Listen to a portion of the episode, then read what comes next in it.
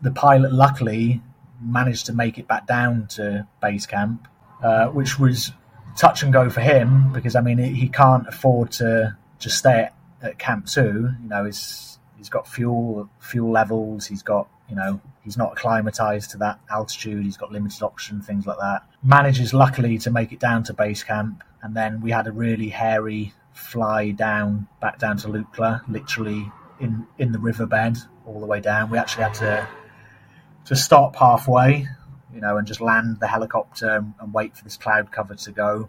That was eye opening.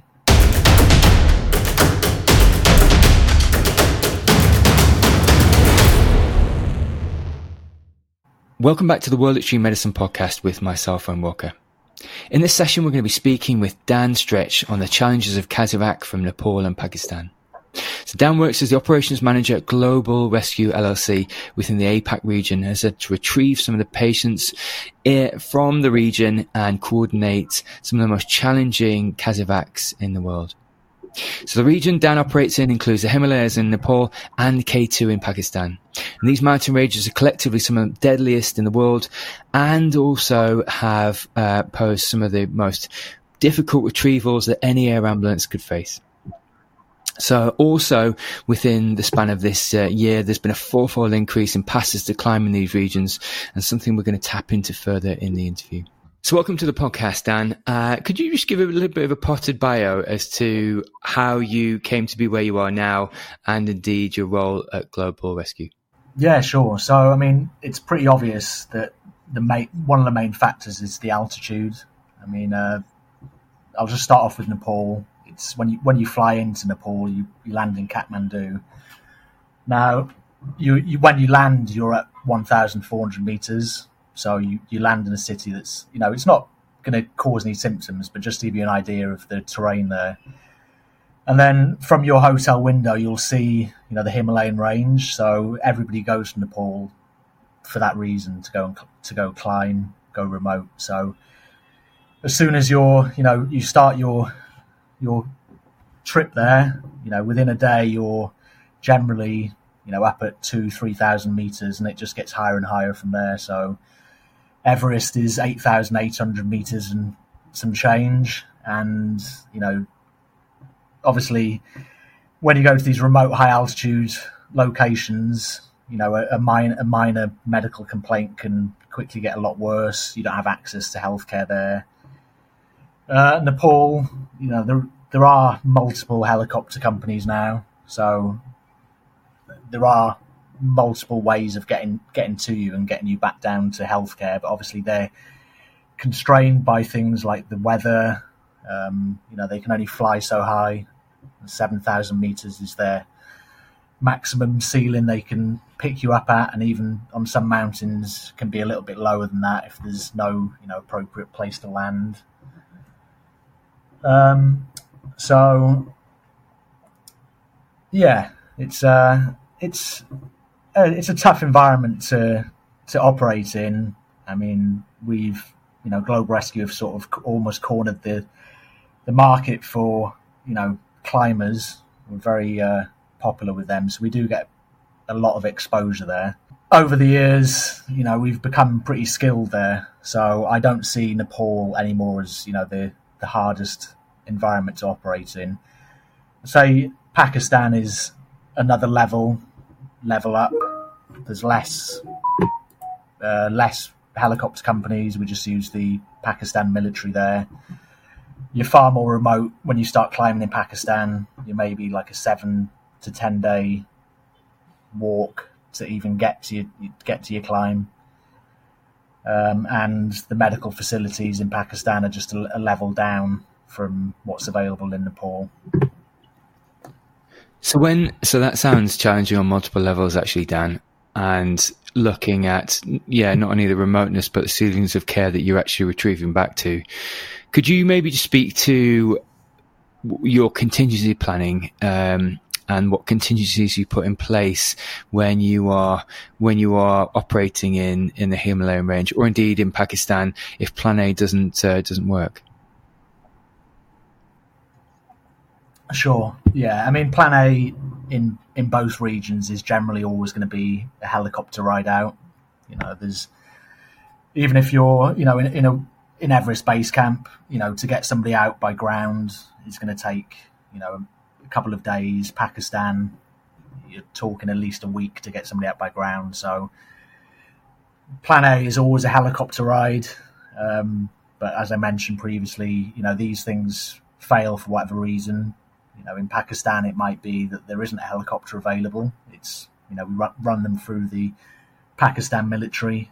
Uh, obviously, they, ha- they have other tasks. Sometimes they're not going to be available, and then in Everest, you know, quite often we're impacted by things like weather, or you might not be in a, a region that's even you know reachable by a helicopter. So in those cases, it's going to be you know bringing out somebody by ground, um, which is challenging. I mean, most of the time we would use the you know the the climbers. Hopefully, they're with a team of Sherpas who are you know skilled at getting people out by ground. They're normally another level of physical fitness above most climbers, so they're able to at least bring people down in altitude. Quite often, just bringing people down can you know dramatically improve their symptoms if we're talking about altitude related illnesses or in some cases they can get them to a to an area where the weather isn't isn't as bad for us to get the helicopter in. So, so looking at that actually, that ground versus air retrieval, and just some of the sort of nuances really around the information you can you can get because, like you said, I guess it's a lot more protracted when it's a ground retrieval versus a, an air retrieval. Do you have to sort of build in continu- contingency to almost um, not expect, but predict that maybe the, the patient might get better. There might be a very different uh, level of recovery and or picture once that, that protracted ground retrieval has occurred because like you said, the altitude and de-escalating sort of the altitude over time might improve the picture versus actually retrieval by air. They might still be quite sick. Do, do you have to be very flexible in your approach when it is a ground retrieval? Yeah, absolutely. I mean, we we generally, ha- you know, nowadays with satellite phones and actually within Nepal, you have generally have a good data signal most most of the route all up to Everest Base Camp. There's Wi-Fi that sometimes works at Everest Base Camp. So, you know, if we're doing something like a ground, you know, a ground extraction, then we would keep in touch with the the person all the way down, and we we would then you know change our you know our decision making process if we're going to launch the helicopter. You know, you find with an awful lot of these cases that as soon as they go down a few hundred meters, they do feel better. You know, the problem is a lot of the time people get themselves into a position where it's difficult for them to even get themselves down a couple hundred meters. But when it's the only, you know, only thing that they can do and they're able to, yeah, I'd say a good percentage don't then actually need to be evacuated. So uh, you can, you know, save someone's trip sometimes by not immediately launching a helicopter. So, you know, I think it's like anything. We, you know, we Global Rescue as a company handles hundreds of cases every year. I think this this year we handled around 200 cases. So it's the same as when you're sat in a you know an ambulance dispatch room. You know when you're listening in on the call, you you know after some time, the staff you know the the company becomes skilled at recognizing the ones that need to be evacuated straight away are very sick versus the ones that maybe will improve you know on descent. So we look at various things when we're you know building this assessment. You know, one one thing that is really useful is you know the altitude profile. So you know how fast somebody has got up to Everest Base Camp, for example, will tell you a lot. You know, you can generally only you know the, the human body can only go up a couple of hundred, you know, up to 400 meters per day, you know, and and acclimatize if somebody's gone from Lukla, which is about 2,400 meters, and then, you know, four days later, they're at Everest Base Camp, which is you know, 5,800 meters, it doesn't take, you know, complex maths to work out that they've, you know, they've gone well above what they should have done in terms of their ascent profile. And then, you know, the other, other real red flags we're looking for are, you know, signs of HAPE, so high altitude pulmonary edema, and HACE, which is high altitude cerebral edema. If they've got signs and symptoms of either of those conditions, we're, you know, we're, we're going to look to evacuate them straight away, or conditions like frostbite that really need advanced treatment, we're going to evacuate you straight away. The the moderate AMS cases is the ones where you know there's more you know more detailed decision making to decide whether you know a you need to be evacuated b you know the the urgency and you know c by what means uh, with with Nepal being so busy you know what we've done over the last season and well the last several seasons is you know literally use a helicopter and pick up five people. You know, so we'll assess somebody and think, okay, this person does need to be evacuated. They can't easily extract themselves by ground, but they don't have to be evacuated within the next hour. It's reasonable that we can do this, you know, within the next twelve hours. And then on the on these busy days during Nepal high season, we'd maybe fill three helicopters, so maybe you know up you know up to fifteen people in a day. So what that would look like is you know somebody would call in from Everest Base Camp. Um, you know we would detail their symptoms, classify it that they would need to be evacuated, but not immediately. And then once we had, you know, we might bring them down to Lukla see, um, put them at Lukla Hospital. We've got we'd have staff, global rescue staff there. If they're fine to wait, we would you know go and pick up more people, and then once we have a full helicopter, fly them all back to Kathmandu. It's uh, it's a little bit different in Pakistan. Uh, we're, we're only able to fly one person out at a time. So in Pakistan, really, we need to assess, you know, does the person need evacuating versus you know, can they remain in place or get out by ground? It's a lot more challenging in Pakistan. You know, as I mentioned earlier, it's you know when when you when you were talking about the Khumbu region in Nepal, so Everest and down to Lukla, there's lots of little villages. There's during the climbing season, there's various you know medical outposts in places like Pheriche, Namche. So you're never too far away from you know basic medical care. Whereas in Pakistan, you know the K2 region, you are really remote. You know you're a seven or eight day walk from civilization. So though in you know in Pakistan, we just have to decide whether you need evacuating or not, and then bring them down to Skardu. So that sounds like far much more of a linear so, cutoff in a in a way. Like you said, you, you, you just need to take a, a, a, finite decision rather than be able to sit on that on that decision.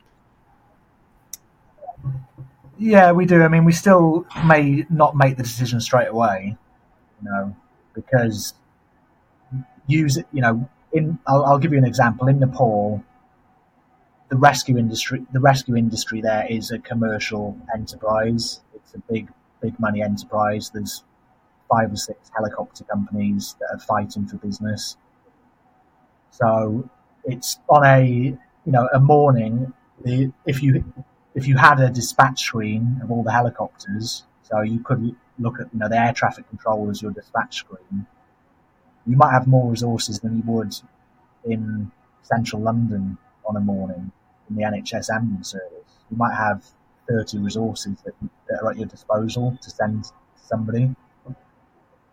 Whereas in Pakistan, you have one resource, which is the Pakistan military.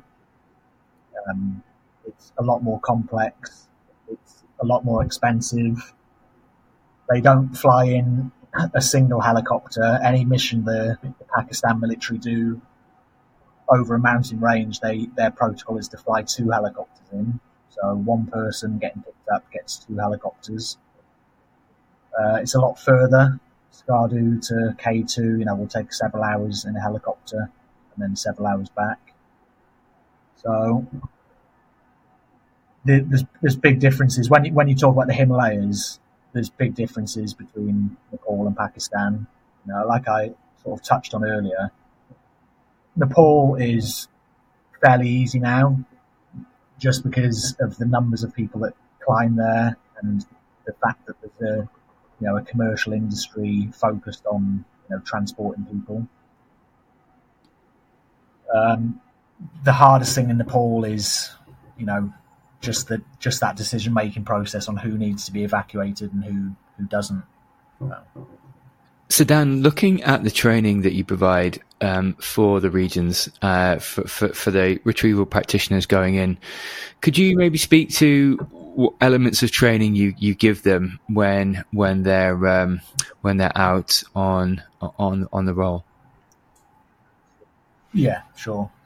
So you know, in, in Nepal, and we don't, we don't deploy people to Pakistan, so I can't really comment on that. But in Nepal, we de- every year we deploy, you know, four, five, six global rescue specialists go to Nepal. They spend a couple of months there. Their their main role is to you know help coordinate the missions and assist people when they're in hospital in Kathmandu. Now they do they do fly on helicopter missions but those, in terms of medical, you know, medical training, those, those are really grab and go missions. You will pick somebody up, you know, they're at Everest Base Camp. they're wearing, you know, a, a, full climbing suit. You don't really have access to, you know, arms and legs, and they're suffering with altitude sickness, where the main treatment you want to give them is to fly them down uh, to send them down. So we really just grab and you know grab and go with people, pick them up. There's there's very limited time and limited space to treat them in the helicopter. So our global rescue staff they do fly in the helicopters, but generally that is just an additional duty. Their main role there is to be in Kathmandu, and we also place one at Lukla, which is like the, the gateway to the Khumbu region, and they'll, you know, help triage people as they come into Lukla Hospital. The the main training that I would do before people go is, you know, it's really focused on, you know, the health and safety of working in helicopters in Nepal. Um, it's a third world country, a developing country. You, you, I mean, you know this from your travels that health and safety in some countries is not, you know, a focus. So the, fir- the, the, the first thing that I want to highlight to people that are traveling there, you know, to work for Global Rescue and work on helicopters is, you know, the things they need to do to keep themselves safe. It was the first time I went was really eye opening. I mean, you, I'll give you an example. In when you flew into the old helipad in Lukla, you would land the helicopter, or the pilot would land the helicopter, and there's just throngs of locals, tourists, all just hanging out at the helipad. You might have a hundred people there, uh, gas canisters, kids, um, helicopters, you know, starting, you know, and flying off places. So that, that's the main focus, and then the, the secondary focus is just on the assessment, assessment skills, you know, and that's I'm talking remote assessment. So how do we assess people over the telephone, you know, over over text? How do we determine which ones need to be evacuated? Um, the actual medical side of things is limited there, just because we literally grab people and bring them down. Uh, if we if we do get a complex medical case, quite often we'll engage. We have a, a, team in one of the local hospitals in Kathmandu, and we'll fly the helicopter there, pick them up, and uh, fly them up to the region and you know bring them down. but that takes hours, right? So it's quite often the best thing to do is to, you know, just literally get people on the helicopter and, and bring them to medical care instead of taking medical care to them. So, Dan, that all sounds uh, really quite sensible and um, probably just the ex- expediting that um, that definitive care elsewhere where there's far more st- far more stability sounds sounds sensible. So just speak to that, Dan. Could you speak to the maybe the instability of the uh, and the dynamic nature of the weather? How much does that play into your sort of decision making skills, your deferral to Plan B or Plan C in in, in the whole plan? Yeah, sure. I mean, th- there are weather forecasts in that region, but the, they're, you know, I'm sure if you measured the accuracy of the forecasts, I mean, you, you, you can get high level forecasts that climbers use to decide when to climb, but even those are, you know, just a rough guide. So we defer to the pilots really to give us a good assessment of the weather you know, is it safe to fly somewhere? Is it safe to pick someone up? Um, but even even with that, they still regularly get stuck places. So, I guess one thing is we if there's any questionable bad weather, you know, if the pilot reports any questionable bad weather, now bad weather in that region can just be you know heavy cloud because they fly you know visual flight rules um, it means that if we have a borderline case, uh, you know, a case where they may benefit from being in a helicopter, but they potentially can, you know, wait longer. We're really going to reserve the helicopter for the most serious cases then.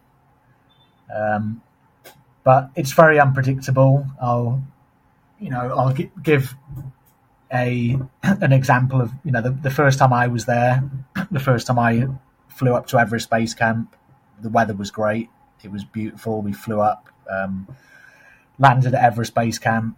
We picked up several climbers there that were sick, um, and then the pilot was going to fly up to Camp uh, Two to pick another person up, bring them down to Everest Base Camp, and then collect us all and they flew up to uh, to Camp Two.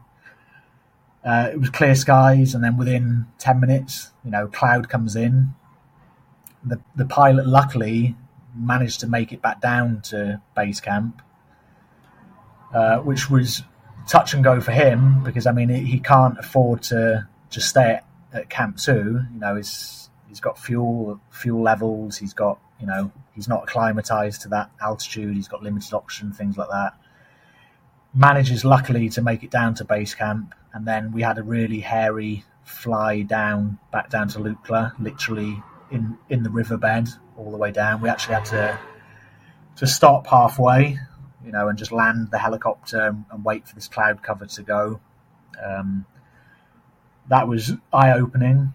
I mean, how fast things change there. Um, so it's yeah, just to conclude, you know, it's it's unpredictable. You, we have days. We had you know three day period this season where all the helicopters were just downed in various locations. So we you know we use the helicopters with with that caution in mind. You know, especially when any of the global rescue people are flying on them. If there's any potential to get stuck somewhere, you know, we, we really don't want them flying on those missions. Um, the helicopter pilots are, you know, somewhat acclimatized. Um, they have survival gear with them. They can generally find somewhere to sleep the night. Um, our guys aren't acclimatized. They might be acclimatized to Lukla, you know, so just under 3,000 meters. And we do carry, you know, oxygen that they can use when they fly up but we're not really preparing. We're not really prepared to spend extended time. You know, at you know the the, the altitudes that the helicopter might fly up to, like six thousand meters, seven thousand meters. So. so that sounds um, like a tricky situation. Like you said, not only have you got dynamic weather conditions, you've got dynamic pathology. So you've got, you know, conditions and and or um, illnesses changing. You've got weather conditions changing, sort of windows of opportunities changing all the time. So it's um, it's certainly not a sort of a fixed um, a fixed plan, so to speak. But Dan, could you maybe then speak to you you know your notion towards the common pathologies you're seeing on the mountain being that of altitude sickness primarily, maybe hypothermia as well. Could you could you maybe speak to some some of the other pathologies you see? Uh, do you, are you seeing a lot of fractures? Are you, are you seeing a lot of sort of uh, underlying comorbidities that that that, that present uh, due to the altitude or, or due to strenuous exercise?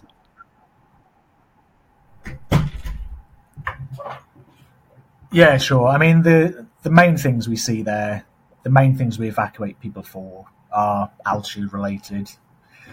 Um, the the two ones I mentioned earlier, HAPE and HACE, they're the, they're I would say they probably take up seventy to eighty percent of the evacuations would be those cases. Um, and then we have a lot of people with frostbite, so probably I'd say ten to twenty percent would be the average each season people that are suffering from frostbite. And then the remaining 10% can just be a wide range of things. Um, I mean, just sometimes complete exhaustion. You know, if you've pushed too hard to try and summit Everest, for example, just trying to get back down, people are just completely exhausted to the point, you know, where it does become medical emergency for them. Um, and then we have a lot of people that have you know your normal virus that if they were at sea level or at home wouldn't affect them. I mean, most people climbing there are generally fit individuals, but when they've spent you know a month at altitude, their immune system's down. Um, these things can really knock them out. So, yeah, the, the three the three we see mainly are HAPE, HACE, and, and frostbite, and they're the ones that will really look to evacuate ASAP. You know, they're the ones that we treat the most seriously.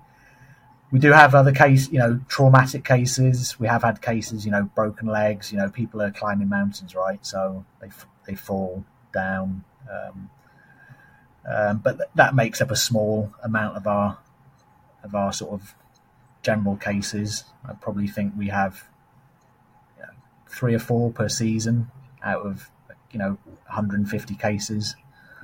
Um, you see that less on you see that those cases less on Everest because you know as high as Everest is, you know it's the highest mountain in the world. It's not a technically demanding mountain. It's surprising when you see it the first time. It's not as maybe as impressive as you think because when you fly into Everest Base Camp, you're already at just under 6,000 meters. So Everest is just under 9,000 meters. So you look, you, it looks like a 3,000 meter mountain. And most of the way up that is, you know, you go through the ice ice fall, which is obviously the da- the really dangerous part. But once you're through there, it it's not extreme. You know, it's uh, there's large plateaus where people are, you know, just walking, and then there's obviously more severe slopes, but it's generally you know just just walking. It's not a technical climb. Um, there's other mountains in that region, you know, like Annapurna, Ama Dablam. You see more cases like on on those mountains where people you know are actually technical climbing, and you know they can slip and fall. We've had a few cases where um, people have fallen down crevices you know, and obviously injured themselves in that way. Um, but th- those cases aren't as common as as maybe you would uh, think from the outside. We um, we see more. I, I, guess we see more cases like that in in Pakistan in K two. It's more of a technical climb. There's far more avalanche risk there, so quite often get people injured by you know falling rocks and avalanches. Um, but the treatment for that treatment for all these things is the same. It's get get a helicopter to them and get them down to you know definitive care. So Dan, looking at the um, what you were talking about earlier offline around the fourfold um, increase in in passes given to climbers uh, post COVID. Um, I think we're seeing this in the UK uh, in in a, in a, minor sense. You know, the, the hiatus in travel, then a real exponential rise in travel post post COVID, and and I guess an exponential rise in climbing um, post COVID in in your region.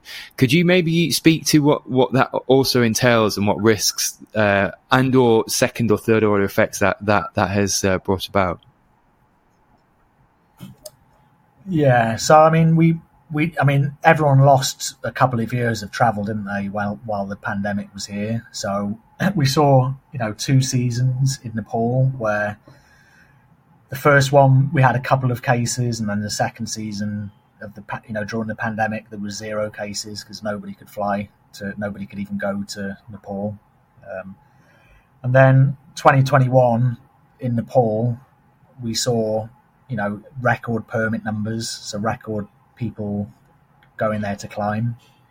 Um, that was a combination, I guess, of people that hadn't been able to go the previous years that had permits for then. They just moved them to the following years, and then people just looking for any opportunity to travel. So um, we're now seeing that fall over to Pakistan.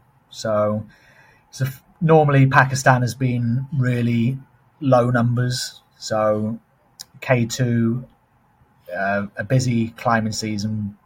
You know, 2019, the last sort of busy climbing season was, I think it was like 50 permits, and then this year you've got several hundred permits.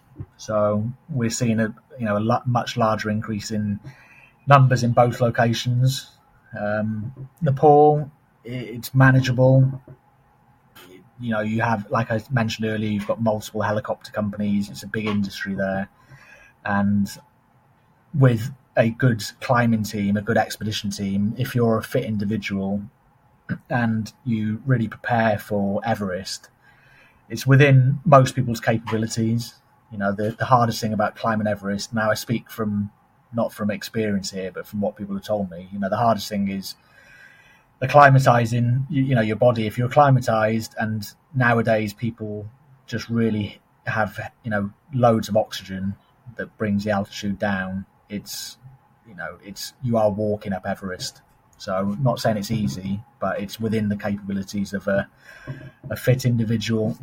The the real worry is that now you're seeing large numbers in pakistan where it's not quite the same environment you know, K2 is nicknamed the Killer Mountain, and I think the for every person that summits, it's got a 25% fatality rate. So every four people that summit, one person dies. Um, and it used to be the real, you know, sort of elite climbers that would go there. So you'd only see people there that had already climbed multiple 8,000 meter mountains, very experienced. Most of them weren't doing it as a hobby. It would be, you know, they'd be professional climbers um, or, you know, very advanced, you know, advanced climbers. Whereas now this season, you're seeing, still seeing that group set there, but with the accompaniment of a lot of people that haven't got the experience to be in Pakistan. You know, they haven't got the climate experience. They haven't got the sort of resiliency you'd need to climb in those environments. So it hasn't happened yet. We've seen enough, you know, far more cases than we have previous seasons. We haven't had, you know, a complete. Can't think what the word is. We haven't had, a, you know, we haven't been overwhelmed yet. But with the fourfold increase, that's that's always a possibility. It's always always a fear, right? When you've only got one one way of getting people out, is seeing 400 people on K2. You know, when you add in the, all the support staff, all the local um, porters that will be there, all the the guides, the Sherpas that come over from Nepal to help people climb. It's it's almost I don't want to tempt fate, but it's almost like a, a disaster waiting to happen. You know, you think back to I think it was 2017 in Nepal when the when there was an earthquake there uh, during climbing season, was, I can't remember if it's 2017 or 2018. Um, you know, you have 100 people all needing rescue at one time. Now, obviously, very difficult. you know, with it being a humanitarian disaster zone at the same time, but you have 30 helicopters to go and pick up people. Whereas the fear is with the numbers you're now seeing in Pakistan and the lack of resources they have there, if you do get an event like a, an avalanche, an earthquake, um, or just people going up there unprepared and getting stuck in a queue like you will have seen in the media for Everest. If you see something like that at K2 and you get, you know, 20 people all sick and needing, needing evacuating, it's another level of, you know, difficulty to, to actually do that in Pakistan.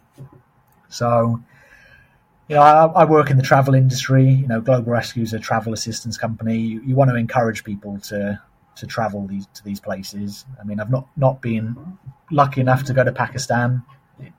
I've just seen it, you know, from photos and videos, and I understand why people want to go there. It's uh, beautiful, and be great to, you know, when you've been to Nepal, the idea of getting more remote is is certainly attractive.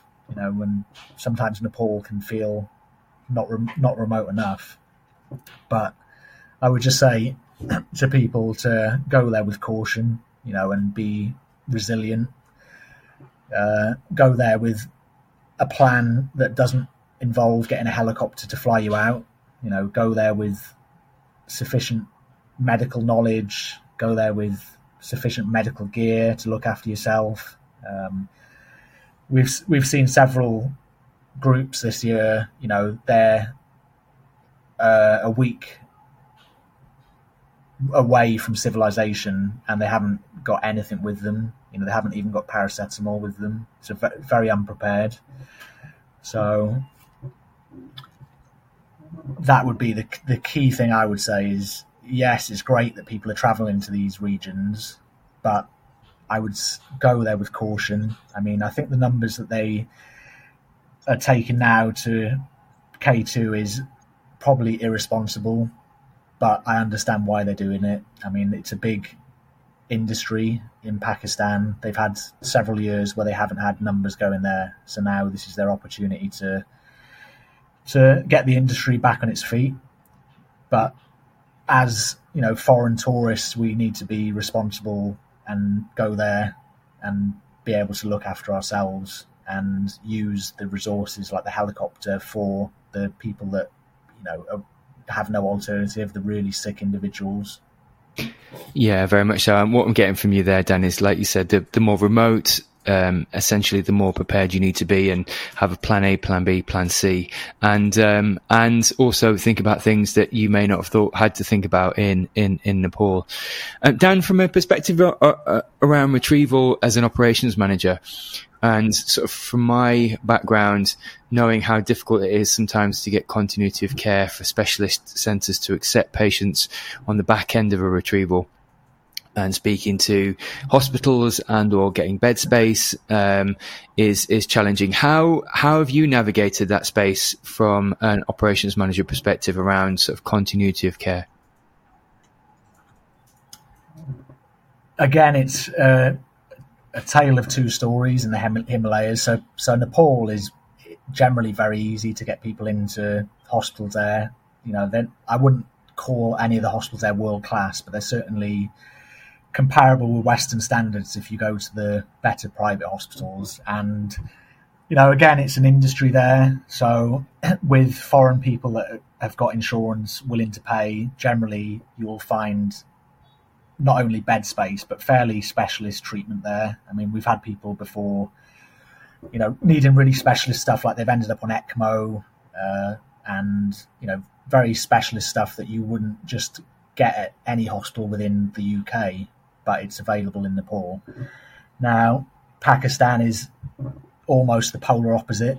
So they're the the place that people are taken to in Pakistan from most regions is Skardu, uh, Skardu is a fairly big city, but the medical facilities there are very substandard. You know, our, our guys go to a military hospital. It's called the Combined Military Hospital, and they don't. I wouldn't. I, I don't want to disparage them and say they don't get good care there, but it's not always what you would expect um, from Western standards. You know, they, they have limited resources there. They generally don't have, you know, the diagnostic capabilities, and the one of the issues in Skardu is just even getting people out of Skardu is difficult. So your your transport is not not over there. in Nepal, in Kathmandu, once you're in Kathmandu, you you you know in terms of medical care, you're pretty you know you're pretty sorted there. There's good hospitals, and if the hospitals aren't capable, it's easy to fly in an air ambulance. You know, there's an international airport there, can fly in a you know an air ambulance from anywhere. You know, Thailand, Singapore, or you know even you know the United States. Air ambulances can fly in there, right, and get you to wherever you want in the world. Skardu, once you're at the combined military hospital, even getting patients out of there is difficult. Um, trying to think, we did have one case there where somebody had, you know, a spinal injury, so they were taken by the military helicopter to the military hospital in Skardu. They were found to have, you know, a, an unstable spinal fracture. Obviously, needed to be treated outside of that hospital. You know, there was limited what they would do there. Um, but even what would be a fairly simple case in most places was very complex. I mean, there wasn't even a there's not even a domestic transport provider that has um, you know a, spi- a, a stretcher, a spinal board, things like that. So in that case, we actually had to fly somebody in from you know global global rescue staff member flew in from Asia, flew into Pakistan to help coordinate, and you know we had to end up taking taking seats out of a commercial um, commercial fixed wing and actually purchasing a spinal board in Islamabad, flying it up to there. So again, it's completely different environment depending if if you're in Nepal or Pakistan. So Dan, as we're coming to land on the conversation, could I just maybe get you to speak to take-home messages from anyone that's considering uh, climbing in, in indeed sort of Nepal or Pakistan? Like you said, it's really interesting getting your perspective because it is a tale of two stories, really, and two very subtly, well, not even subtly, dramatic different ecosystems of care, of logistics, of support crew, of risk. Um, and I guess fundamentally your role is risk management and, and coordinating risk. Could I get you to speak to take home messages from, um, from these extreme environments for anyone who's maybe considering to going there? Sure. Yeah. I mean, I'd say go, go prepared. You know, you have to be a high, high level of fitness to, work well at altitude. I mean, go there with a high level of fitness, so really prepare for your trip in advance. Um, go there prepared to look after yourself. And what I mean by that is if you're going there as a group, make sure that they have some basic medical provisions. Um, are able to, you know, you're able to get access to clean water, good food. Um, go there with make sure you you don't go with a cheap provider. Go with a responsible provider. You know the, the cheap providers are cheap for a reason. You you want to go there with a provider that gives you you know good local support. Um, go there with a plan. What you're going to do if things go wrong, and don't let that plan end at you know just getting travel insurance. You need to be prepared to be able to get yourself out in most cases. So, you know, you want survival gear, even if you're only planning on spending a short period of time at, you know, if you're doing, for example, the Everest Base Camp trek, your your itinerary might only be a night at Everest Base Camp, or it might even be that you go to Everest Base Camp and then leave. But be prepared to stay there for longer. You know, th- things happen.